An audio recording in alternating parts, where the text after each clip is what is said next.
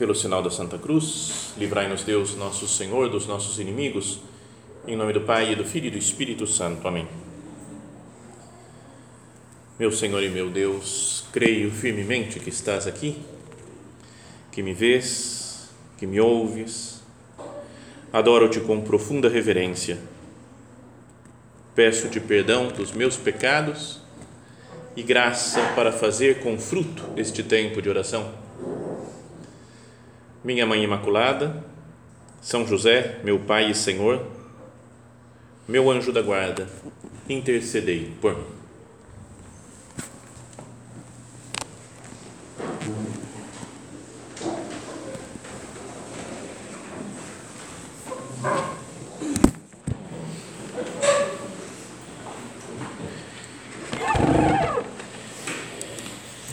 Queria começar esse recolhimento do mês de outubro pedindo perdão, porque não sei se vocês recebem o tema antes do que vai ser falado. Então falava lá, dizia, acho que na propaganda e nos convites, de que é sobre o Opus Dei, né, como uma família, como um dom de Deus. E eu errei o tema na hora de preparar. Sério, então, perdão.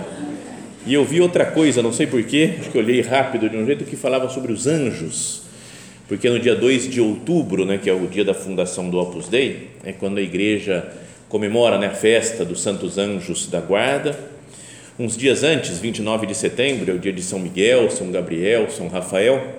Então deu alguma confusão mental aqui na minha cabeça e eu preparei sobre os anjos.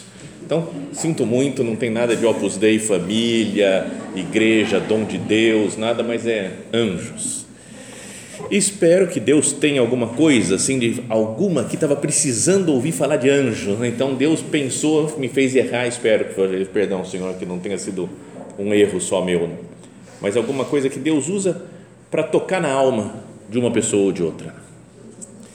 Então, vamos nos colocar aqui na presença dele e pedir luz para entender, falar, Senhor, como é que anda a minha fé na existência dos anjos, na presença dos anjos na minha vida, é? na vida do mundo, e quanta devoção eu tenho a eles, quanto que eu conto com os anjos para caminhar na minha vida, né, do dia a dia, na minha vida de filho de Deus, rumo ao céu então, queria basear nossa, nossa meditação de hoje aqui no que diz o catecismo da igreja sobre os anjos. Então, lá no ponto 329 do catecismo, fala assim: quem são os anjos? E dá uma definição aqui de Santo Agostinho. Fala: Santo Agostinho diz a, a respeito deles: Angelus officii nomen est, non nature, queris norme nature spiritus est. Então você fala: não, não, pera, pera, tudo em latim, uma, situação, uma citação enorme do Santo Agostinho.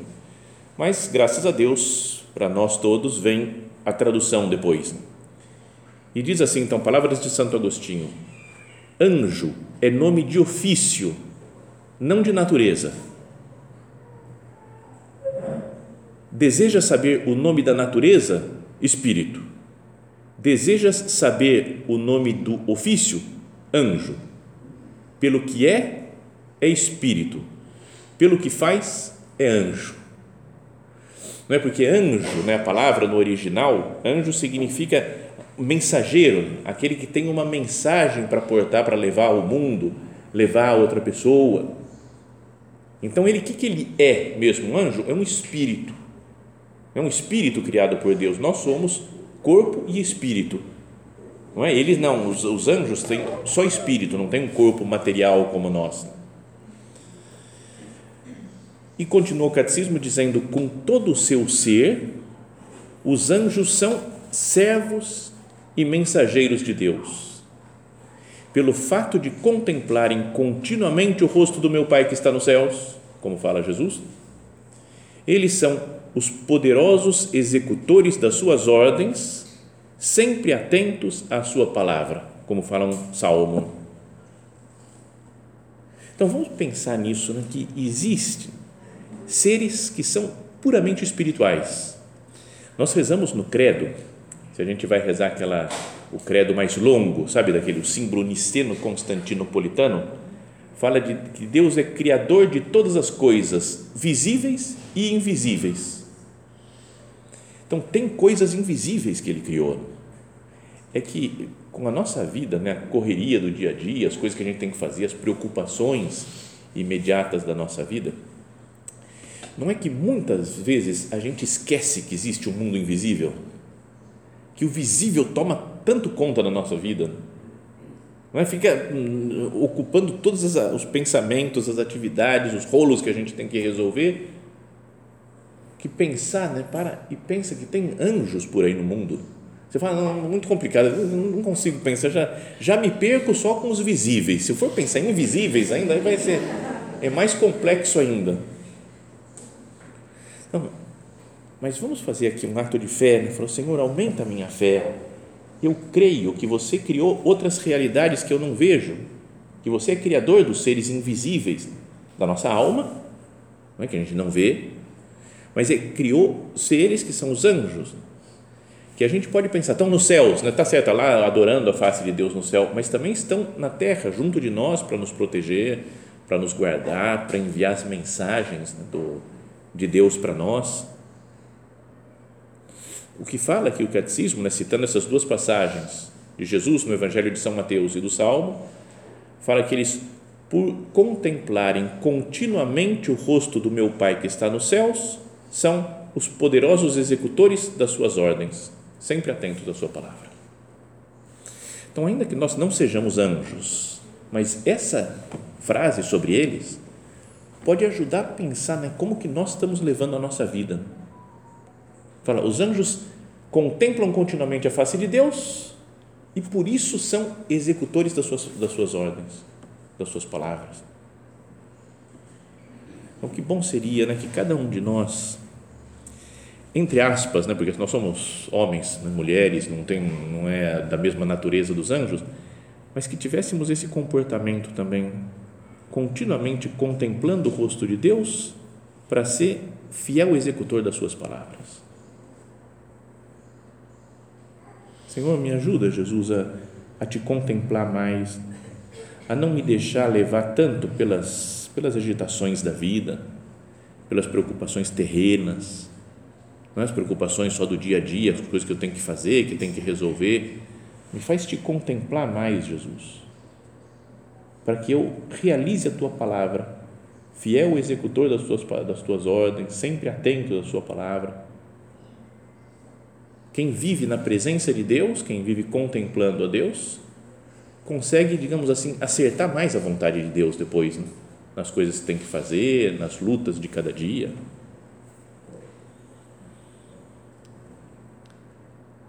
O ponto seguinte do catecismo diz: enquanto criaturas puramente espirituais, os anjos são dotados de inteligência e vontade. São criaturas pessoais e imortais, excedem em perfeição todas as criaturas visíveis. Não é? Segundo a ordem da natureza, eles são acima de todos os seres humanos. É muito mais perfeito um espírito angélico que a nossa condição humana ainda que depois vamos falar pelos méritos, né, pela graça de Deus, Maria Santíssima superou eles, né, assim ensina a doutrina da igreja, está mais alta né, em, glória no céu do que os anjos. Mas pensa, são criaturas espirituais que têm uma inteligência muito superior a nós, uma vontade muito superior a nós, são imortais e existem aqui para nos ajudar, estão aqui para para nos, nos colaborar conosco na ida ao céu é que às vezes acho que a gente dá mais importância para os demônios do que para os anjos.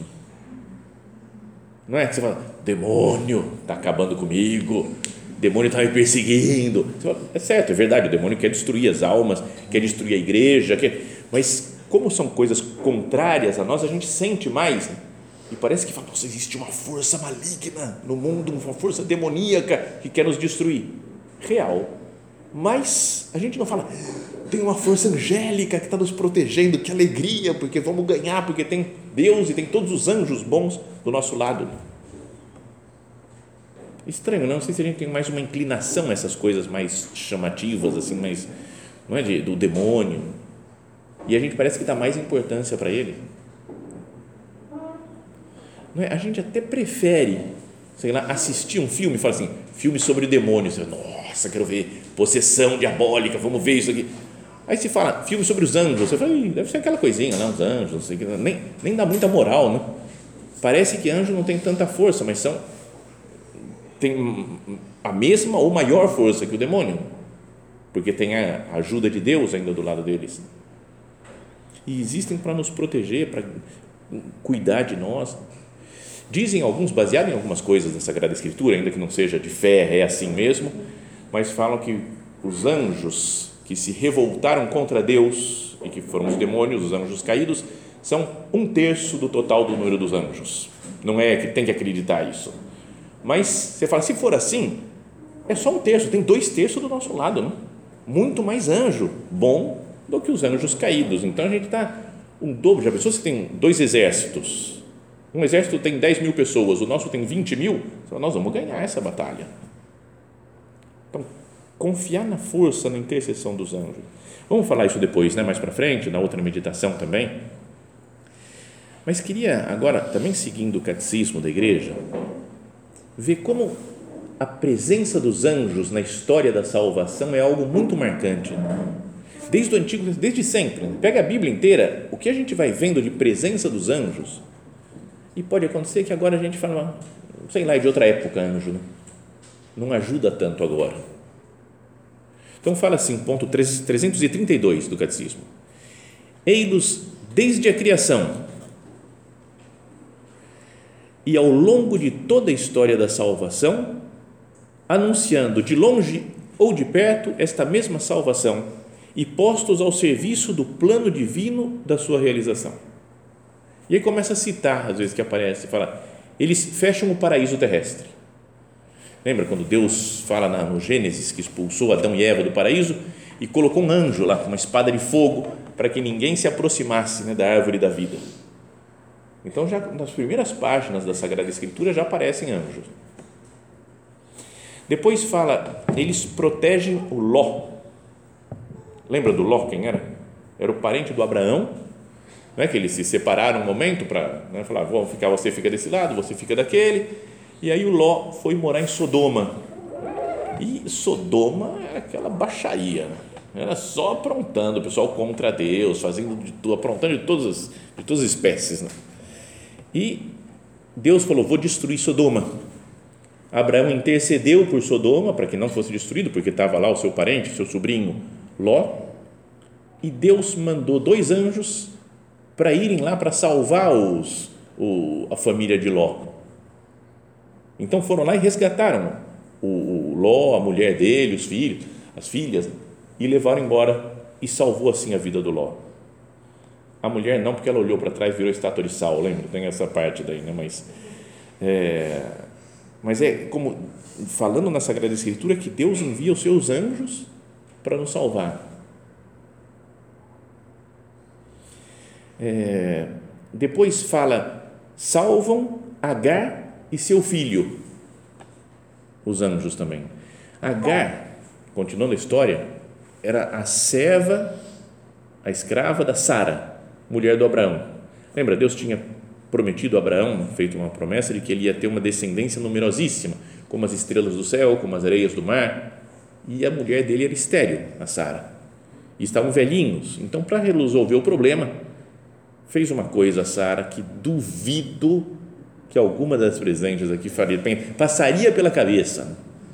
Falou: Abraão, meu bem, essa daqui é Agar, minha serva, minha escrava então, acho que vamos fazer o seguinte: como ela é minha escrava, vai lá, tem um filho com ela, e o filho dela vai ficar sendo meu, porque é filho da escrava. É minha escrava, o filho é meu também, né? Então, não deu certo o esquema. Quer dizer, deu certo fisicamente, foi lá o Agar, o Agar teve uma relação com Abraão e tiveram um filho, o Ismael.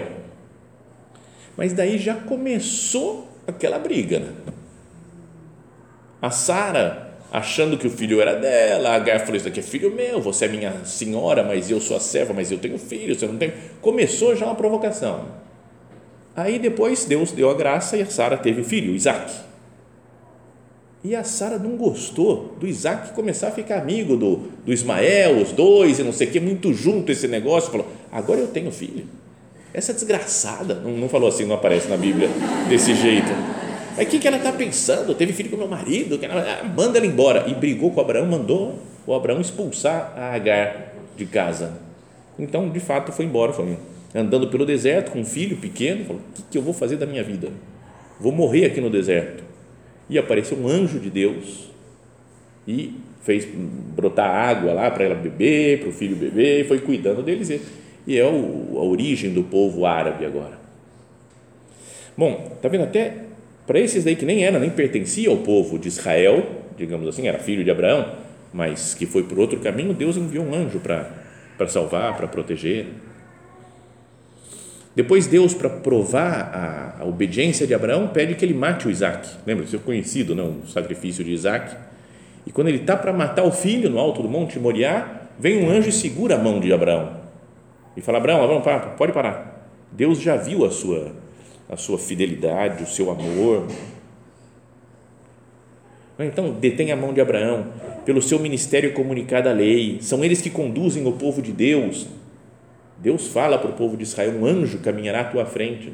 Então é como que um anjo guiando rumo à terra prometida. Anunciam nascimentos, né, o nascimento de Sansão. Lembra a história do Sansão, cabeludo lá que matava os outros, lá, esse cara defensor lá do povo de Israel. Então foi um anjo que apareceu, a mulher era estéreo, a mãe dele falou: vai nascer um filho vai ser o cara, Sansão. Anuncia vocações a vocação do Gedeão, por exemplo, é outro dos juízes, né? como é que ele lutou, né, venceu lá os madianitas, e ele também ele teve uma aparição de um anjo, falou, eu vou te levar para você vencer essa guerra. Falou, mas quem que sou eu? Falou, vai com, Deus está com você.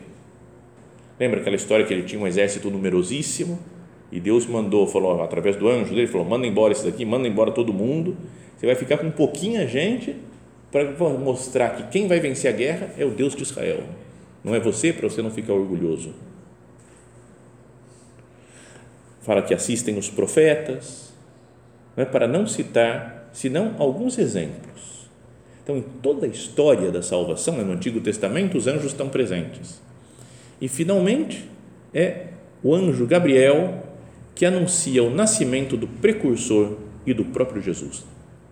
O anjo Gabriel que aparece com nome na Bíblia, foi lá falar do nascimento de São João Batista e anunciou à Virgem Maria o nascimento de Jesus.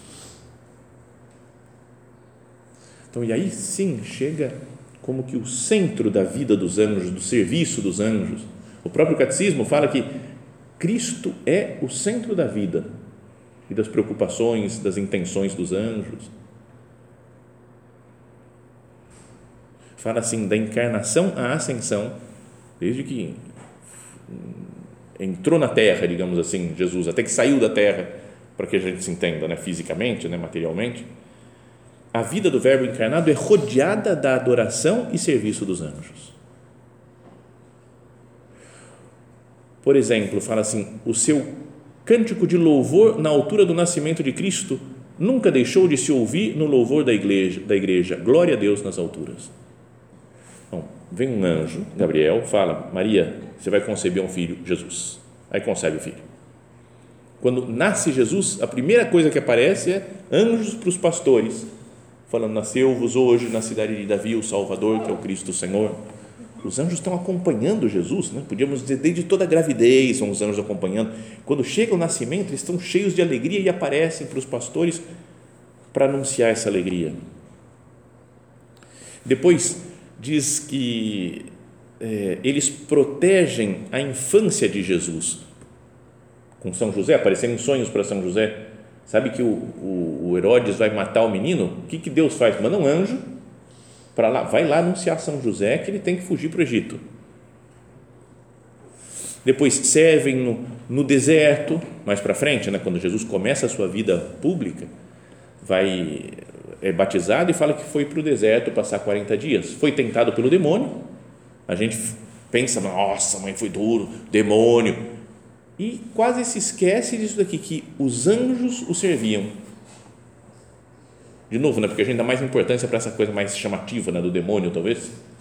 O demônio passou lá, fez algumas tentações, mas habitualmente os anjos serviam Jesus. No fim da sua vida pública, um anjo é enviado para confortar Jesus na sua agonia, quando Jesus está sofrendo no Horto das Oliveiras. Fala o Evangelho que Deus enviou um anjo para que o consolasse, para que o confortasse. De, Jesus fala né, um pouquinho depois, quando São Pedro corta a orelha daquele do soldado lá que vinha para prender Jesus, ele fala: guarda a tua espada na bainha. Eu, você não acha que não poderia pedir ao Pai e ele enviaria doze legiões de anjos para me salvar? Ou seja, ele fala: eu tenho um monte de anjos ao meu, ao meu dispor. Se eu quiser, eu uso eles e, e acabo com esses soldados aqui. Mas ele quis se entregar voluntariamente à morte. Mas os anjos estavam à sua disposição para servi-lo. Depois, quando Jesus ressuscita, não é o próprio Jesus que aparece primeiro. Primeiro vem os anjos e aparecem as santas mulheres, a Maria Madalena, fala, fala para os discípulos que ele ressuscitou, lembra que ele tinha, não está aqui, pode entrar, não, não tem ninguém aqui, ele ressuscitou, como tinha dito. E depois, na, na ascensão do Senhor aos céus, diz no começo dos Atos dos Apóstolos, que eles estão olhando para o céu, os apóstolos, vendo Jesus subiu, depois passou as nuvens, e vem dois homens de branco e fala, homens israelitas, que fazeis olhando para o céu? Esse mesmo Jesus voltará. Os homens de branco é uma imagem também dos anjos que vieram anunciar. Vai pregar o evangelho dele e ele vai voltar assim como ele subiu aos céus. Então, queria que nós pensássemos, né, para como ir finalizando essa primeira meditação do recolhimento, de novo naquela ideia que dizia antes, nós não somos anjos, mas seria bom aplicar essa atitude dos anjos para a nossa vida. Eles são totalmente de Deus e vivem ao serviço de Deus. É a única coisa que eles querem é louvar a Deus e fazer a vontade dele. Então, será que nós não poderíamos pedir ao nosso anjo da guarda, ao meu anjo da guarda, que eu seja uma pessoa assim, que eu seja de Deus? Eu sou de Deus até o lema episcopal né, do, do nosso bispo aqui, o Dom César, que é uma frase lá da primeira carta, acho que é a primeira carta de São João, que é somos de Deus. É o lema dele, né, episcopal. Será que eu posso dizer isso também? Eu sou de Deus? Ou sou de mim mesmo? Sou de outras pessoas? Sou da correria? Eu sou do trabalho? Eu sou da, de, de executar coisas? Os anjos vivem para Deus. Aquilo que falava que eles estavam de prontidão para, se Jesus chamasse, eles vinham para salvar Cristo. Porque estou só focado em Deus, só focado em Cristo. Cristo é o centro da minha vida. Essa é uma coisa importante né, de pensar. Mas, Senhor, quem que está no centro da minha existência? É natural que pensemos um pouco em nós, né, que tenhamos que cuidar das coisas da nossa vida. É natural que o marido de vocês esteja no centro da vida, que os filhos de vocês estejam no centro da vida. Mas mais no centro e mais importante que tudo é Cristo nosso Senhor? Ou não? Ele está lá para terceiro, quarto lugar?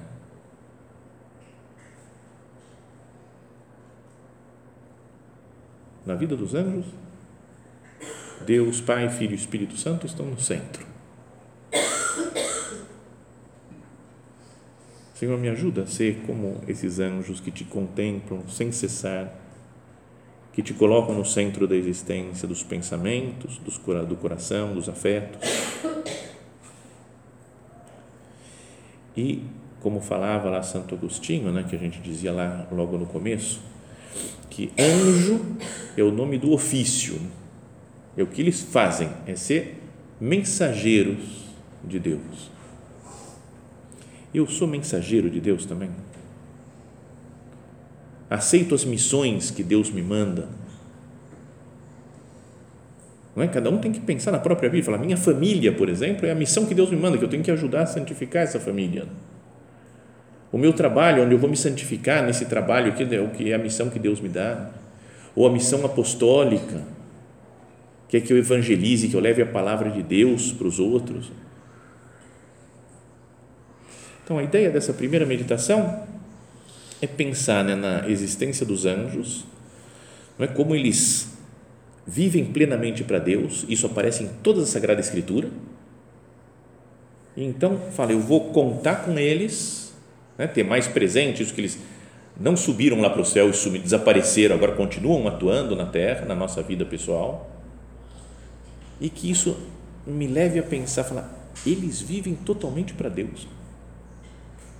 Eu não poderia viver mais totalmente para Deus também? Vamos meditar isso agora no, no, intervalo do nosso recolhimento, fazendo a nossa oração, cada um se colocando na presença de Deus, conversando até com o seu anjo da guarda. E Senhor, o que eu tenho que mudar para viver mais sobrenaturalmente? Para viver mais consciente da presença dos anjos na minha vida e para imitar um pouco melhor essa atitude deles. E para isso recorremos também à nossa Mãe do Céu, né? ainda que nós não a vejamos materialmente, né? ela sim está em corpo e alma no céu, e nós nos dirigimos a ela porque ela é Regina Angelorum, Rainha dos Anjos. Os anjos, os anjos estão lá no céu também servindo né? como Rainha e Senhora de toda a criação, de toda a criação visível e invisível. Então, que Maria Santíssima nos ajude né, a olhar para os anjos, pedir ajuda deles e procurar imitar, imitá-los no serviço ao seu Filho Jesus.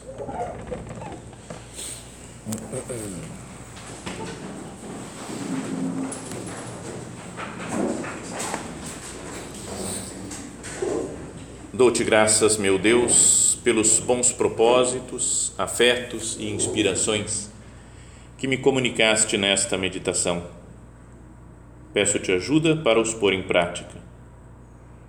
Minha Mãe Imaculada, São José, meu Pai e Senhor, meu anjo da guarda, intercedei por mim.